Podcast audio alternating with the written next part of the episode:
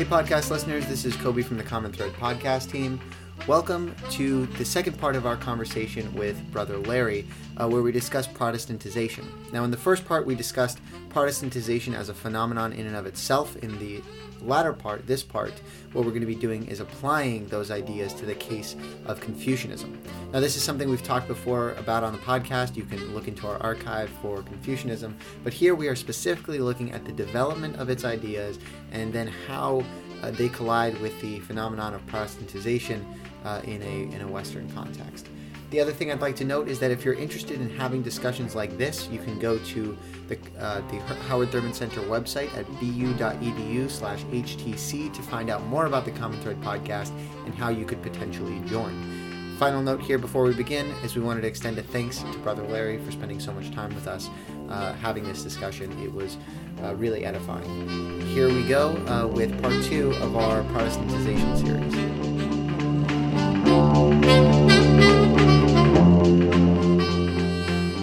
Traveled through history into the 19th century. We talked about Weber and Tocqueville and the way that they influence our assumptions uh, in this society, and then how we, uh, through Peter Berger, tend to forget the social realities that we construct.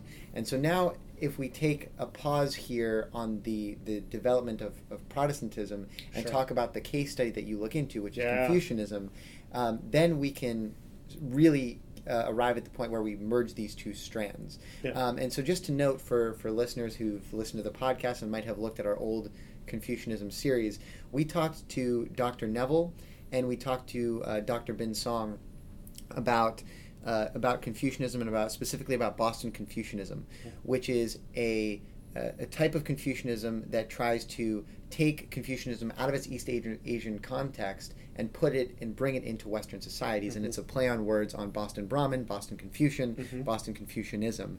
And so the argument of Protestantization is that when you bring a religious tradition into a Protestant society, into a plural democratic society, mm-hmm. these things happen to it, and the things being what what Brother Larry and I have been talking about. And so, what I think we should do now is take this moment to go back to Confucianism and talk about the ways that Confucianism is inextricably linked to political uh, political questions. Absolutely. So let's go back to uh, to uh, sixth sixth century BC China Mhm. and talk about Confucianism. If you can just sort of start us off there, and we'll move slowly through that. yeah. Um, so Confucianism is a fascinating tradition. It's also not called Confucianism. Right. um, so this is a huge misnomer. The term Confucianism is a Christian missionary construct. So Christian missionaries go to China uh, and discover this social movement Right. and they ask people who their founder is and they say oh confucius oh then you must be a confucian, Confucian, in the and there must be this thing confucianism Right. um, just like there is christianity who was founded by christ Christ. Yeah. um, so right, so right at the very start, we've got Protestantization, right? Right. It's it's this um, assumption by especially Protestant Christian missionaries Right. uh, that Confucianism is a thing like Protestantism is a right. thing, Right. which is wrong. Right. Uh, so uh, Confucianism or Ruism, Right. uh, which is what Ben and, and Dr. Neville and I like to call it. Um, And not just like to call it, but it goes back historically to um, a social conception that Ru are scholars um, and, and, and literati Right. Um, who have emerged in during the Warring States period out of a sort of minor aristocracy into a, a, a higher ranking classes and and are having a great deal of influence uh, in, in the states uh, Right. that are warring. I, I just want to right. I just want to remind the listeners they don't. There, there's no need to go back and, and listen to those episodes unless you're particularly interested. In order to, to, to go on with this episode here, because we're going to lay out what needs to be known in order to talk Sure. about the phenomenon of Protestantization. However, uh, just to note a few connections that I forgot to, which is first of all that um, Dr. Neville is the advisor for Dr. Bin Mhm. and also for, And for yourself. Yep. Yes. And so that's the way that we all came in contact, and all these moving pieces come together. Yep. Uh, and then the all the, the other thing is, if you want to hear more about the specific definition of the term Ru, there's this beautiful moment near the end of the uh, of the the, epi- the second episode with Dr. Bin, where we talk about Ru, and he defines it in, in really wonderful terms. Yeah. So, if you want to go back and listen to any of the episodes that we've done on this, I would suggest listening to that end part there, so you can get the definition of Ru and why Ruism is probably the appropriate way to refer to this tradition. Absolutely. Yeah. Yeah. Ben is eloquent on that point. He's written Yeah. a great blog post on it too. Yeah. Um, so, so you've got this class of people who are uh, attaining a certain level of authority during the Warring States period. Uh, right before the Warring States period, the end of the Spring and Autumn period in ancient China, uh, you get Confucius, Right. um, who is struggling with the fact that um, the political order and social order of his time is decaying. Um, it hasn't fallen apart yet. It hasn't devolved into war yet, but it's decaying. It's not working very well, um, and and he's really worried about that. And so he thinks a lot about things like humaneness. What does it mean to be a humane person? What does it mean to be an excellent person? Uh, a person of moral standing and stature. And how does someone cultivate that humaneness and that uh, that greatness, that excellency, and and what influence can a great person have on society? So fundamentally, Confucius is thinking about political, what we would call political philosophy. Right. How do we order our societies? How do we govern them? Um, what makes for ec- good leaders? Uh, and and and and how to structure all of that. Right. Um, now, at his point, things haven't fallen apart yet. So he's actually focusing mostly on the leadership question. Right. How can we form our leaders to be better people so that we get a better society? Right, and and he's he's trying to, in a sense, uh, this might be too analogous to Protestantism, but he's trying to evangelize for his conception Yes. of what a good moral leader is. He's trying. He's traveling China, Yes. traveling ancient China, and trying to find a leader who will listen to his advice. Yep. And then eventually um, cultivates a number of disciples who. Yep. Uh, start taking note of what it is he's saying. Um, and before we move on with, with how the lineage moves forward into Sure. these other Ruist thinkers, can you talk about the way that Confucius, in order to, in order to lend credence Mm-hmm. to his notion of a good leader, calls upon the quote unquote ancients Yeah. uh, in order Yeah. to say this is this is the way that good governance has been practiced in the past. Yeah. So um, uh, Confucius thought particularly, and and this is is true of the of the Ru movement more broadly, um, is looking backwards in time uh, toward the the Zhou kings and then the even more ancient sage kings Right. as models of really excellent leadership. Right. Now, um, the reality is their knowledge of what actually happened then um, is somewhat limited. Right. Uh, and is viewed through the lens, a very hagiographical lens. So, a lens that's sort of uh, almost caricaturing the virtues of these people as, as almost divine, right? Um, and uh, so, a lot of what they end up doing is yet is referring back to those figures who are revered in the society. So, this is a great rhetorical strategy to refer Right. back to these people, in addition to being that they actually saw them as great leaders. Right. But then they're also sort of doing their theorizing and applying that back to them. Right. Whether or not we have any historical reason to believe that that was actually what's Right. happening during the Zhou dynasty. Right. There's there's a passage, and I wish I could art, I wish I could quote it directly, but there's this passage in the Analects where Confucius says, "I don't." I don't uh, profess anything for myself. I Yes. simply translate or I mediate between the ancients and Absolutely. my students. And that's a uh, that's a common phenomenon in in uh, intellectual traditions around the world, right? Is Yeah. to say this isn't me. I'm getting this from Yeah. ancient places. that are much more authoritative because they were really great people, and um, so Yeah. th- th- this is not uh, particularly uh, particular to Confucius. But yes, he he and all the Ru of this period are are harkening back to the supposed golden age. Right. And so if we can just throw, you know give the listeners a sense of time, so then at at uh, about 1100 BCE is when Mhm. the Shang dynasty becomes the Zhou Zhou, dynasty. dynasty. Yep. And then we eventually get into the spring and autumn period with Yeah. which ends with Confucius.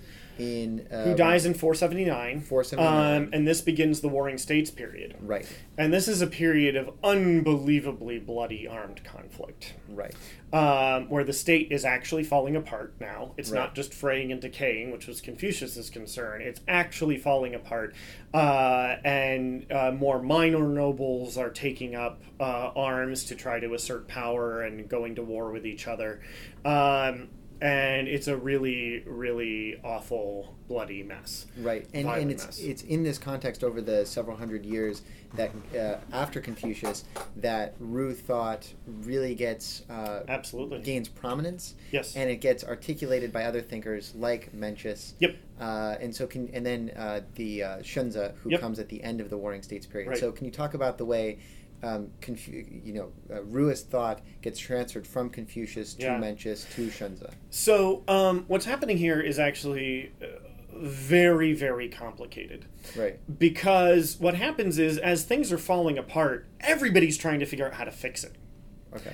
and there are lots of strategies at play in this period for doing that and lots of people vying for influence at court claiming i have this great idea that will fix all of our problems. Right. um, and so you get what's called the hundred schools of thought of warring states china which is the golden age of chinese philosophy.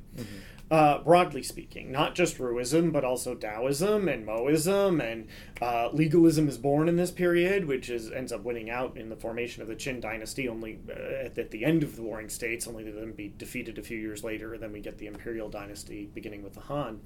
Um, and um, so 100 schools of thought. Lots of different ways of thinking about how do we fix this um, this violent uh, situation that we've we've landed ourselves in and lots of people thinking they have they have the solution.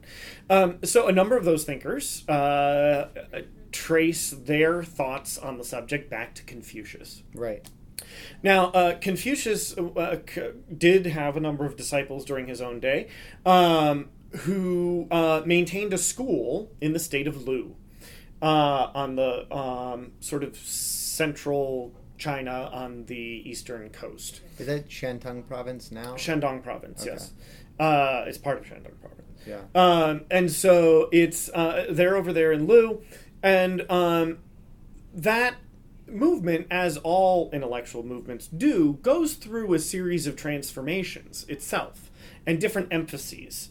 Um, sometimes it's emphasizing ritual more because one of the ideas in, in parts of Ruist thought is that the way that you reform a society is by ritual. Now that sounds ridiculous to most of us Westerners, right? Right. But uh, this is not ritual in the sense of uh, church services, right? Right, Although right. that's part of it. Right. But that's one little itty bitty part. Ritual is about um, a, ser- a set of social conventions for being good, in a sense. Right. Um, and they're the ways in which we train ourselves to be good. Right.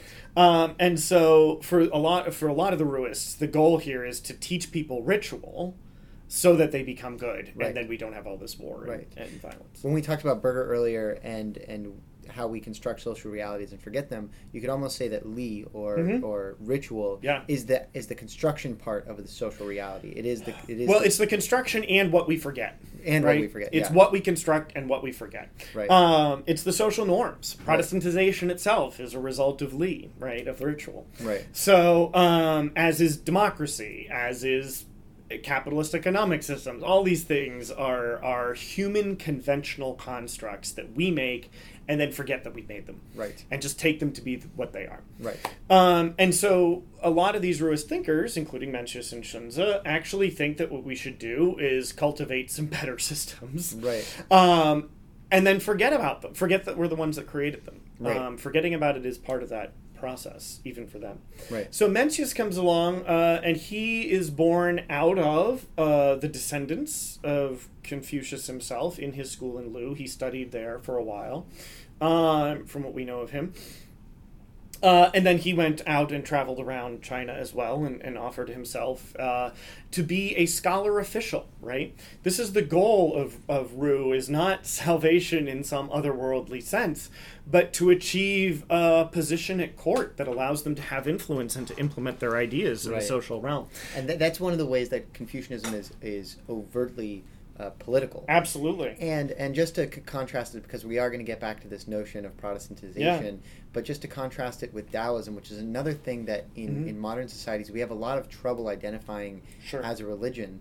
Uh, I know that in like the religion 101 class that I took, you know, freshman year, so four Yeah. years ago, I remember by the time Taoism came up, the professor was saying, "Well, it's really hard to say if this is a religion. Maybe it's just a philosophy. Maybe it's this. Maybe it's," and so going back to the time in the hundred schools of thought, you've got Yeah. Confucianism, you've got Taoism, and the one thing I would say, and this might be an overgeneralization, please correct me, but they both believe in this concept of the moral exemplar of, Absolutely. of Wu Wei. Mhm. And the notion, there's this uh, passage in the Analects that says that uh, the, the, the noble person is like a pole star. Mhm. Uh, and so it, it provides uh, guidance for the society by a moral example. Absolutely. And in the same way Taoism believes in this, the only the, the, the, the true difference between the two is that Confucianism promotes action, promotes worldly Mm, action uh, in the court, influencing the politics, whereas um, the, the the Taoist principle, and this is going to be sort of a, a an abbreviation of it, but it's it's it's do nothingness or Yeah. or or not not doing. Yeah, I mean they both have the do nothingness in them. Right. Um, you've been clearly been talking with Ben, uh, Right, right, but uh, I think actually in this period in the Warring States, um, there isn't something that we would now consider Taoism. Right, right. Um, you've got uh, parts of the hundred schools of thought eventually come together and then get radically transformed to become what we now think of as Taoism. right. Um, but for example, the community that wrote the Tao Te Ching, Right. which is one of the two texts that we now usually consider foundational for Taoism, along with the Zhuangzi. Right. Um, the community that wrote the Tao Te Ching was actually vying for influence at court with Confucius's descendants in Lu. Mm, okay, that that I did not know. So they they are So they're very political. they're very political, yeah. Um, and they have different understandings of what it is that the court should do to resolve the violent situation. That's for sure. Right. Very different views, but they're all political. Yeah. Um, the idea that, that there's any uh, anything going on in Warring States China that isn't in some sense political is, is intellectually is is um, probably going to go astray. Right. Um, but I think you know you've got um, yes. So they both have this idea of Wu Wei of, of a moral exemplar. They're all all of these traditions are vol- drawing on a very common set of vocabulary, and in fact. Um, in the state of Wu, uh, the Duke uh, forms a an academy where he brings together people who are thinking in very different ways about these issues, Right. um, called the Jixia Academy. And he uh, and he wants them to think together and be writing together, and and it's uh, um, Xunzi, uh, from the later part of the uh, Ru from the late part, was the libationer at the Jixia Academy three times. That basically means he was the head of it, Right. uh, the, the most influential person in a sense. Right. Um, so, uh, and you get Mencius, who is very much affiliated with, with the descendants of Confucius in that school in Lu. Xunzi, not so much. Right. Um, Xunzi was formed in a different milieu by people who also traced the lineage back to Confucius, but had taken his intellectual ideas in a different, somewhat different direction.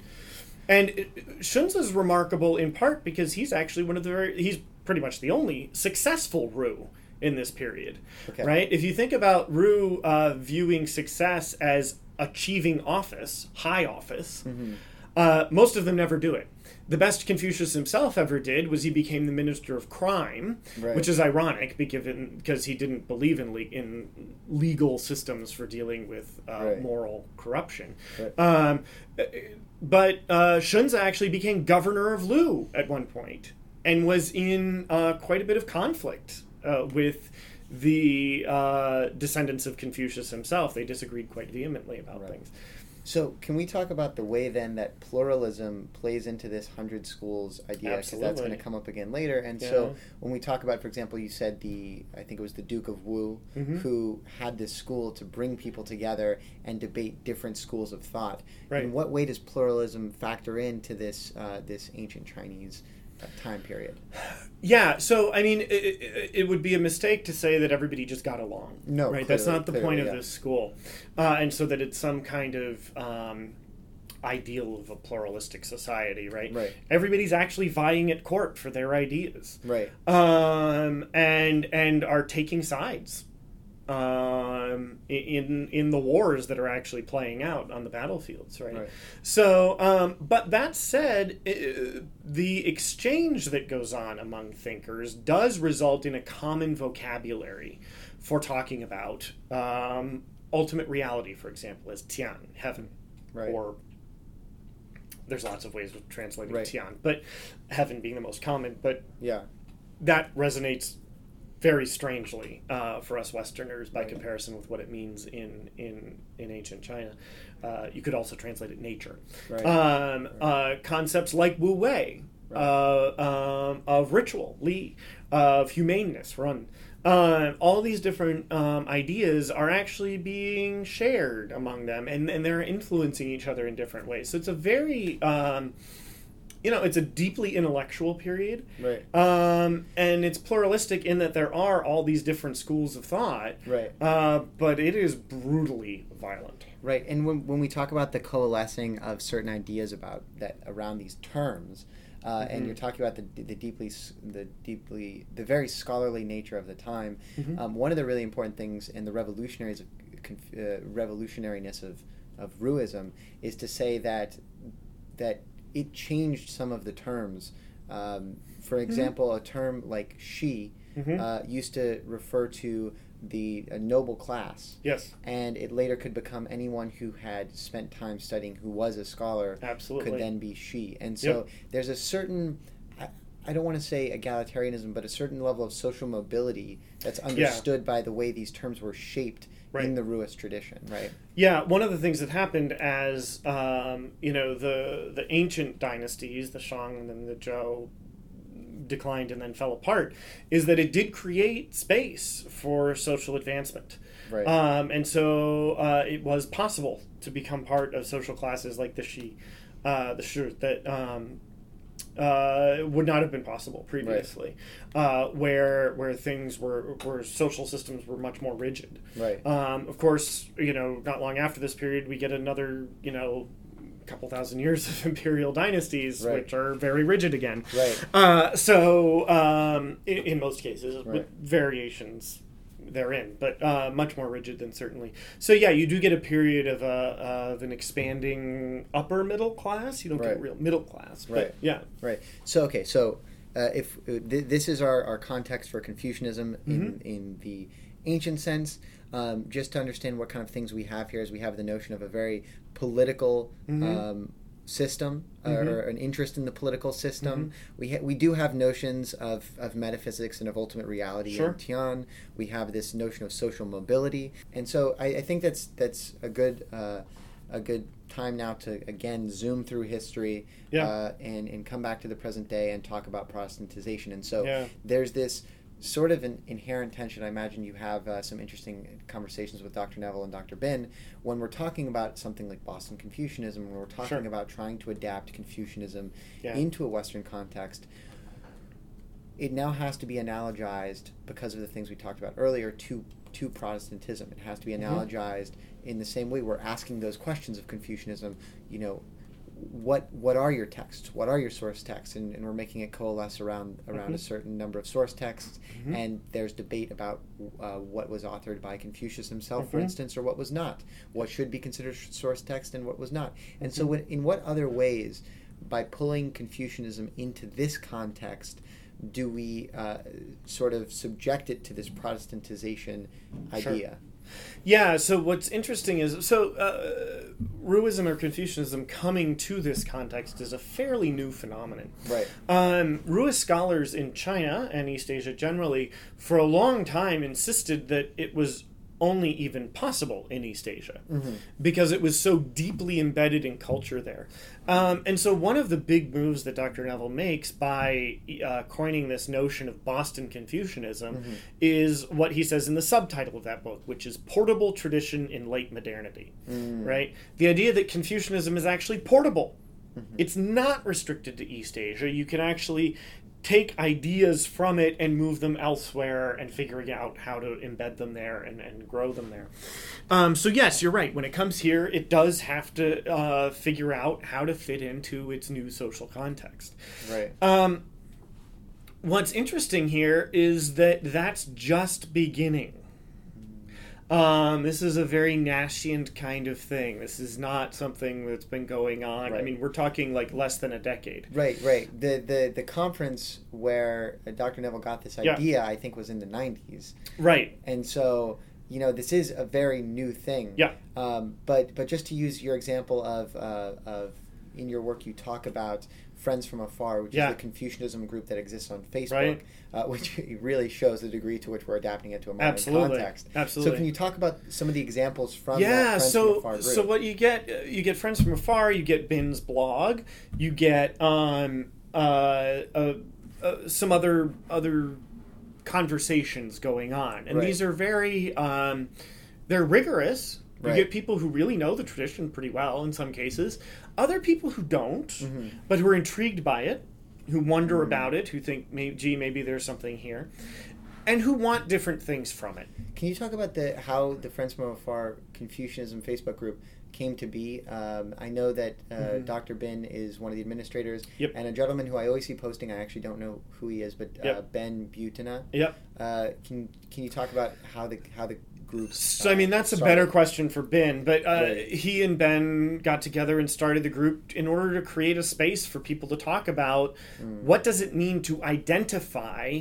as a Ru Right. in contemporary American life Right. um, and global life. I mean, Right. there are folks in the group from elsewhere too. Right. Um, but they were particularly thinking American life. Um, and what's interesting there is the assumptions made in that very framing, right?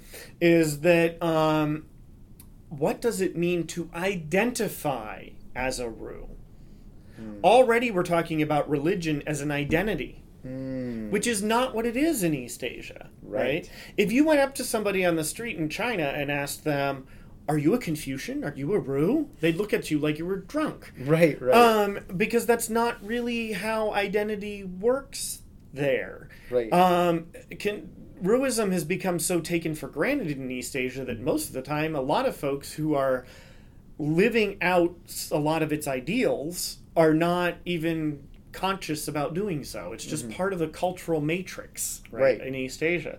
It's not, and it, it's become taken for granted. So, so, so we just so we have a, an understanding of how it becomes a part of that cultural Mhm. matrix. I mean, I understand it's been there for a number of years, but as each successive generation is born and Yep. gets its uh, its rituals, its li transferred to it, um, would it be something if you were walking up on the street? Uh, would you say, you know, ha- have you read the Analects? Would you what what sort of question would you ask to sort of Not necessarily. so, so I don't think you really could tease it out for most people. really? Um, it's just so deeply woven. it's just part of part of the fabric of cultural life at this point. Mhm. and this is true not just in China, but in um. Korea, Vietnam, Singapore, uh, lots of East Asia. right, right, right. Um, Japan's complicated. Definitely huge influence there. Right. Little different. A whole set of other influences as well. And that's true in these other societies. They're Mhm. multiply influenced. And the idea that you need to claim some sort of identity Mm, around this is just not what people think about. right. Um, it's it's religion as a category of life. Are you Christian or Jewish or Muslim? Is not how people think about themselves. Right. Largely, And some do. I'm not mm, too Right. broad of a brush to, but it's not. It's not, and that's certainly not where Ruism is located. Uh, Right. There are no institutions. There are no religious leaders.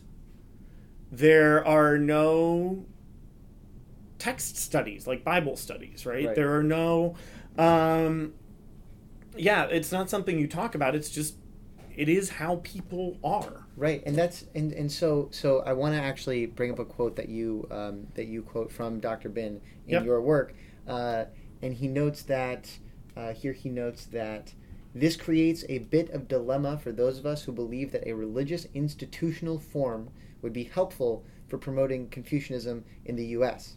To Yeah. be considered a religion by the government and mainstream society, this institution must have a quote unquote clergy clergy of some sort. And then he asks, But how can we have a quote unquote clergy without corrupting the traditional Confucian view of the virtuous person uh, uh, described above? Yeah. And so I mean that, that that is the fund that is the Protestantization is that when we when we have to Mhm. develop institutions Right. in order to, to transmit and to, in order to compete in the marketplace of ideas Right. where this isn't woven into the cultural fabric Right. fabric it, it creates a tension with the very text and the, the Yeah. long held ideas themselves. Absolutely. And what's interesting here is there's some self awareness about the fact that that's happening. Right. Right. Right. Um, you do get some self awareness in other traditions that undergo Protestantization as well, although in many of those cases it took a while for people to realize that, Mm. oops, we've seemed to have fallen down the Protestantization rabbit hole. Where, Um, where there, are there are there some examples? Oh yeah, I mean there's um, I, I mean there's there's whole books written on the Protestantization of Judaism uh, Mm. or of uh, and there's uh, Reza Aslan has done a couple of blog posts on the Protestantization of Islam, Mm. right? Uh, so there's there's some growing awareness of this within these communities Right. uh, of of the fact that the phenomenon is happening. Yeah. You can talk about it in terms of Catholicism too. Uh, what it means to be a Catholic priest Right. in the U.S. is very different than in Europe. Um, what it means to be a rabbi in the U.S. is very different than what it means to be a rabbi in Israel or in Europe or in a whole bunch of other places. Right. So um, there's uh, there is some self awareness, but here, right as the tradition is attempting to figure out what to do with itself in American life, and I think part of that is that uh, part of that's been that I've been part of those conversations and have raised Yeah. it as an issue with some of the leaders, Yeah. but part of it is also that here you have a tradition that is so different Mm-hmm. that um, from Protestantism in terms of its social forms, Right. that when it encounters this Protestantized society, it actually is forced to make some moral decisions Mm. about how it will be incarnated in the society or not, or whether it's even possible. Um, and certainly, and you know, it's interesting. There are people who are looking for Ruism to fill a function in their life that Christianity or some other tradition had filled before. Mm-hmm. Yeah. And so, yes, an institution that you can go, a building that you can go to, Right. right? Religious leaders you can look to for authoritative interpretations. Um, uh, all these sorts of things are things they really want. Right. But that's so hard because one of the things is, at least the way it exists in the United States now, is fundamentally through scholarship. Yes. Um, it, it, it doesn't have a priesthood in the sense, and that's that- true in China, too, right? And or so, in, in the rest of East Asia. and so, I one of the questions that I asked Dr. Neville when we first met with him, and he admitted to not having a real answer for, Mhm. is how do you get Confucianism out of the ivory tower and onto Mhm. the street? Yes. And it's a really hard question because the transmission Yes. is occurring in this dialogue between um, between academic schools of thought. And so, if we're talking about Boston Confucianism, you have Absolutely. the south of the Charles version, Right. pioneered by Dr. Neville, and the north of Charles, north of the Charles version, Right. pioneered by Dr. Du Wei Ming. Yep. And that's wonderful. There, there is a discourse happening, Right. but in order to, to pry into that discourse and try to understand what's going on, it's very difficult. You have to be a part of this privileged class of people Yes. who are out of university. Yes. And so I'm sure one of the very difficult conversations that, that is going on for Dr. Bin and, and other people who Yeah. like to promote the religion, uh, uh, promote the system, is whatever it is that whatever we're it talking is. about. Yeah, yeah I, did, I, did, I, I realized I was framing it in a specific way. But yeah, is is you know how do you get it out there? Yeah. um, It's a without real question. forcing forcing people to come to you in the ivory tower. Right. So, um, is it an educational movement? That's been one of the one of the ideas floated. Yeah. Um, but then uh, quickly becomes how do you get people to participate in your educational offerings, Mm. to read your books or pamphlets or whatever, to watch your little YouTube videos, to do all these sorts of things. Um, you know, there are. Uh, a variety of options. Mhm. Uh, it could become a Protestantized religious group. Right. It could become some kind of a registered re- uh, educational institution. Right. It could become um, uh, it could become a political movement. Right. Confucianism in this context is, as you mentioned, a relatively um, nascent movement. Mm-hmm. How did you choose Confucianism as the way to study it? Is it because it's so young in this context? And then also, Mm-hmm. um, what other religions can we look to for examples of Protestantization? Uh, I know before we went on the air, we were talking a little bit about the Vedanta societies Mhm. uh, Mhm. and the way that, Sure. that Hindus came to America. And this, this, this has a little bit larger of a history in the United Yeah. States. So, um, can you talk about con- the Protestantization of Confucianism versus the Protestantization of, of any number of other Sure. traditions? Yeah, I mean the, the Vedanta Society. I mean, there's one here on campus, just down Bay State Road, um, uh, is a phenomenal uh, example of Protestantization, uh, and, and one that was kind of intentional. Right. Uh, right, where you had uh, some Hindus come to the U.S. and decide fairly intentionally to adopt Protestant forms in order to make their views amenable to uh, an American audience. right. Um, which is fascinating. Right. it's almost it's almost sorry to interrupt uh, Yeah. right after I asked the question, but um, it's almost interesting in that the traditions which themselves promote pluralism almost make themselves susceptible to the Protestantization of their own traditions. I don't know if, if you would agree with that. In that, you know, for instance, um, so so I, I was coming across something in terms of the, the origins of the Vedanta societies, and Sure. it goes back to, to a gentleman named Sri Ramakrishna in uh, India who Mhm. who had an encounter with Jesus, Yep. and and then and but even before that, from what I understand, he was a big promoter of religious pluralism. Yep. And it's and it's through a lineage of his disciples that eventually these uh, these Hindus came to the United Sure. States Mhm. and founded the Vedanta societies. And so, Right. I mean, would you agree with that statement? And, and if not, I mean, push back against it. Um, But would you agree with the, the, the notion that traditions that make themselves Yeah. advocates of pluralism become susceptible to the Protestantization of their own traditions? I think plur- it depends on what you mean by pluralism. Okay, okay. Um, but um, sort of pluralistic notions in the sense of um, somehow all of these traditions are are sort of oriented around a common ultimate reality. Okay. Um, that form of pluralism um, can lend itself toward not caring so much about institutional expression. right? Okay, right. sometimes Right.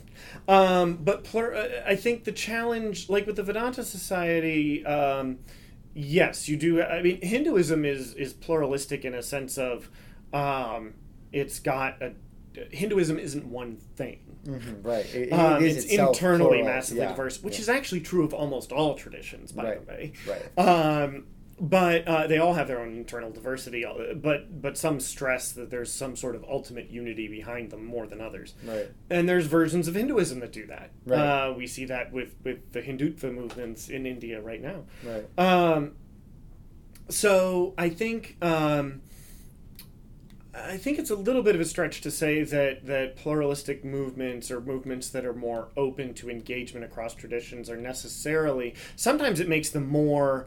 Um, sort of aware of the fact that that's uh, that's likely to happen, uh. Right. and so actually resistant to Right. Protestantization forces, or skept- at least skeptical.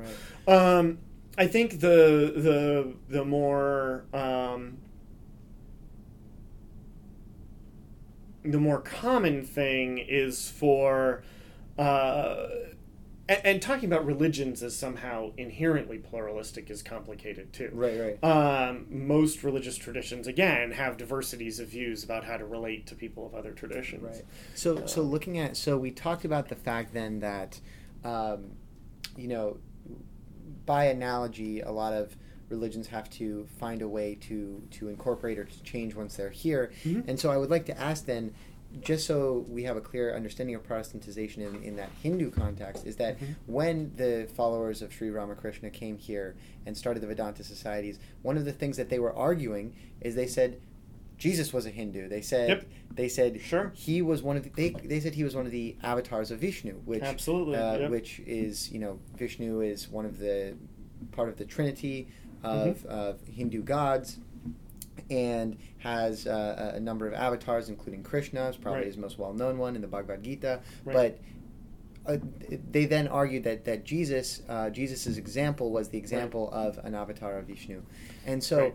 Can you say would that be is that Protestantization or is that just really an opportunity? Yeah, not in the way that movement? I'm not not in the not way, the way that I'm talking saying. about. I mean, uh, Hinduism has the ability to adopt things into it in that way, right. in certain of its forms, and that's right. what happened. Right. Um, and that's really that's actually a more doctrinal matter, okay. right? Yeah. Of of this group of Hindus decided to make intentionally make a shift in doctrine. Okay. Um, um, and and I, I have no reason to believe that they didn't sincerely believe that. Right.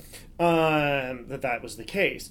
Now you'll find that most Hindus in the U.S. who, uh, you know, have they or their families have come from India more recently, uh, um, so that are not connected with that initial movement that resulted in the Vedanta Society view the Vedanta Society with a significant amount of skepticism. Right. Right. right? And so um, and uh, it's a very Protestant idea to say, well, it's all Hinduism. Well, mm. that's like hmm. saying, well, it's all Protestantism or it's all Christianity, right? Right, right, right. Mm. Hinduism didn't even refer to itself as Hinduism until the that's British a, showed up in India. Exactly. That's a very Protestant construct in its own right. Exactly, exactly. I'm, what I'm talking about in terms of Protestantization really has more to do with social forms, institutions, okay. styles of leadership uh, oh, so ways of approaching text. It's a formal definition, not a doctrinal. Right. Definition. It's specifically not doctrine. So, so, right. so the Vedanta Society saying that Jesus was an avatar of Vishnu is irrelevant to the social. Pretty much forms. irrelevant to what irrelevant to what I'm describing. Although the fact that the Vedanta Society did intentionally adopt Protestant forms is an example of what I'm talking right, about. Right. Right. So, okay. So as we kind of come into the close here, because I think we've looked at sort of we've looked at the Protestantization of Confucianism, and then which is a relatively new phenomenon, yep. and then the Pro- Protestantization of Hinduism, which is mm-hmm. goes back quite a while in the United mm-hmm. States.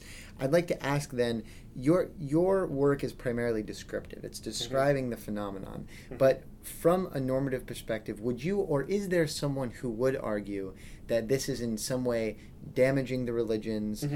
In and maybe we should and maybe is saying that these religions should not try to make the adaptation, mm-hmm. um, either by coming to the United States or once they come here, should retain their integrity as they're practiced in mm-hmm. foreign uh, in foreign lands, mm-hmm. and whoever comes and adopts the religion, good for them. Mm-hmm. But we're not going to change. Are there people who make that argument, and would you make that argument? I haven't heard anybody make that argument yet. Right. Um, I um, so my my academic discipline is comparative and philosophical theology, uh, which is a normative discipline. Right. Uh, insofar as I've addressed uh, the topic of Protestantization and Confucianism, it has been entirely descriptive thus far. Um, pursuing that further is a post dissertation project of mine. I'm right. finishing my own doctoral dissertation now. Um, I think. Um, I'm less interested in saying you should take Protestant forms or you shouldn't mm. than to say this is happening. Right. You should think about it before you jump in. Okay. Um, uh, I'm interested more in raise. So my should is at that level. Yeah. Of hey, there's something going on here, and you might want to pay attention to it lest you fall into the trap unawares. Right. If you want to walk into that right. Knowing that that's what's coming you are free to make that decision. In the way that dr bin acknowledged it in that quote that we read and said yes. and and the debates happen with the Confucian uh, with the friends from afar yeah. facebook group. Yeah. And they they say you know this is something that we feel we need to do. Uh, right. Uh, at least to a certain degree. I'm sure there are internal debates about to what degree. Yeah. Um, but your work yeah. is simply to say this is happening and you should be conscious of it before you make these adjustments. You should be conscious of it, and you should make your decisions in light of that. Right. Um, and and you have to decide how much of that uh, social form of religion you are want right. to take on. Um, yeah. So so here here's the question then is that that's this is descriptive of what's happening here with Protestantization. Mm-hmm. As the world becomes globalized economically and mm-hmm. more and more uh, more and more systems, political systems adopt democracy or forms mm-hmm. of democracy, to what extent can the social assumptions that underlie Protestantization begin to change religious forms across the world? Yeah. I mean, that's um, it's happening. Mm-hmm. We already see it happening, um, uh, including you know Hindutva in, in India, right? Right. Uh, is a very Protestantized uh, way of thinking about Hinduism. Um, it, you can see it in um, in other places as well. Even uh, conceptions of what counts as religion in China now is very Protestantized. Mm. Uh, that comes through. I mean, there's a lineage there, uh, term of etymological lineage of, of the word that gets used for religion in, in, in China. Right. Um, that that uh, is more or less Protestantized, and there's actually debates Mhm. about that. Um, but it's certainly happening. It's um, is it necessary? Um, Tocqueville would argue yes. You have to have a social domain separate from the state that deals with ultimate matters. Mhm. Tocqueville wants to argue, I think. Right. Uh, there are Tocquevillians who would argue with me on that, but I'm I'm, I'm comfortable saying that. Uh, he thinks that. Uh, and and that liberal democracy, at least as he has experienced it, really isn't possible without separating those two domains. Right. I'm not so sure. Right. That, and that pre- presents the interesting problem for Confucianism when you say, when Tocqueville says that you have to separate the domains, Yes. and Confucianism is straddling the line between those domains. It doesn't even recognize that there is a line. Right. That's very true. Um, that's my yeah. that's my Western mind. Now, it's not only Confucianism dealing with that. Right. We look at Islam in Saudi Arabia or in Iran, right, where you know, uh, you know, uh, in the U.S. we tend to look at, say, Iran. Uh, as oh my gosh, what are they doing? They're mixing Mhm. religion and politics and church and state and all this stuff, and um, well, that's just not a distinction that's relevant, Right. really, in that context in the same way. Right. And so, um, yeah, it leads to a lot of misunderstanding that has a lot of very um, important uh, implications for social policy. Right. I don't normally end like this. I normally end with a, a stirring question of my own, but I, I'll just toss it to you. Are there any final thoughts you'd like to add on on this note? I think Ruism is a fascinating tradition. Okay. Um, and one that we know very, most of us in the U.S. know very little about, um, and it's one worth exploring, uh, and I think it's one worth watching um, over time uh, for where where it goes from here. Uh, beyond that, uh, there's a lot more to be said about Protestantization. Right. Uh, a lot more I want to say in my own future work, uh, and I look forward to uh, getting to that as well. Uh, last thing here would be you did something with BU today. Can you talk Yeah. about that so Sure. the listeners can go to BU today and, and Yeah, it's called that? Discovering Marsh Chapel. It uh, it started out as a tour I give at Marsh that covers the history of BU from 1839 to the present, and looks at how that history and legacy is incarnated in the very uh, architecture and artwork and facility of Marsh Chapel. Uh, and uh, you can look for it on the BU Today website. It went live last October. Uh, it's a very cool interactive feature with 365 degrees photos and archival photos and audio from me, which is very strange for me to go back and hear. Yeah. But uh, it's uh, it's a fun feature. I think it um, it can really help for those of your listeners who are looking to. Uh, understand who they are at BU and who BU is forming them to become. This is the legacy, in a sense, of of BU. It covers Thurman and King and, and lots of others besides uh, of the the folks that have come before you uh, and that may inspire you and toward Right. what you can become when you graduate. Right. I will add on to that and say, uh, learning the history of BU for me has always been something that makes me feel connected to the campus and to the community.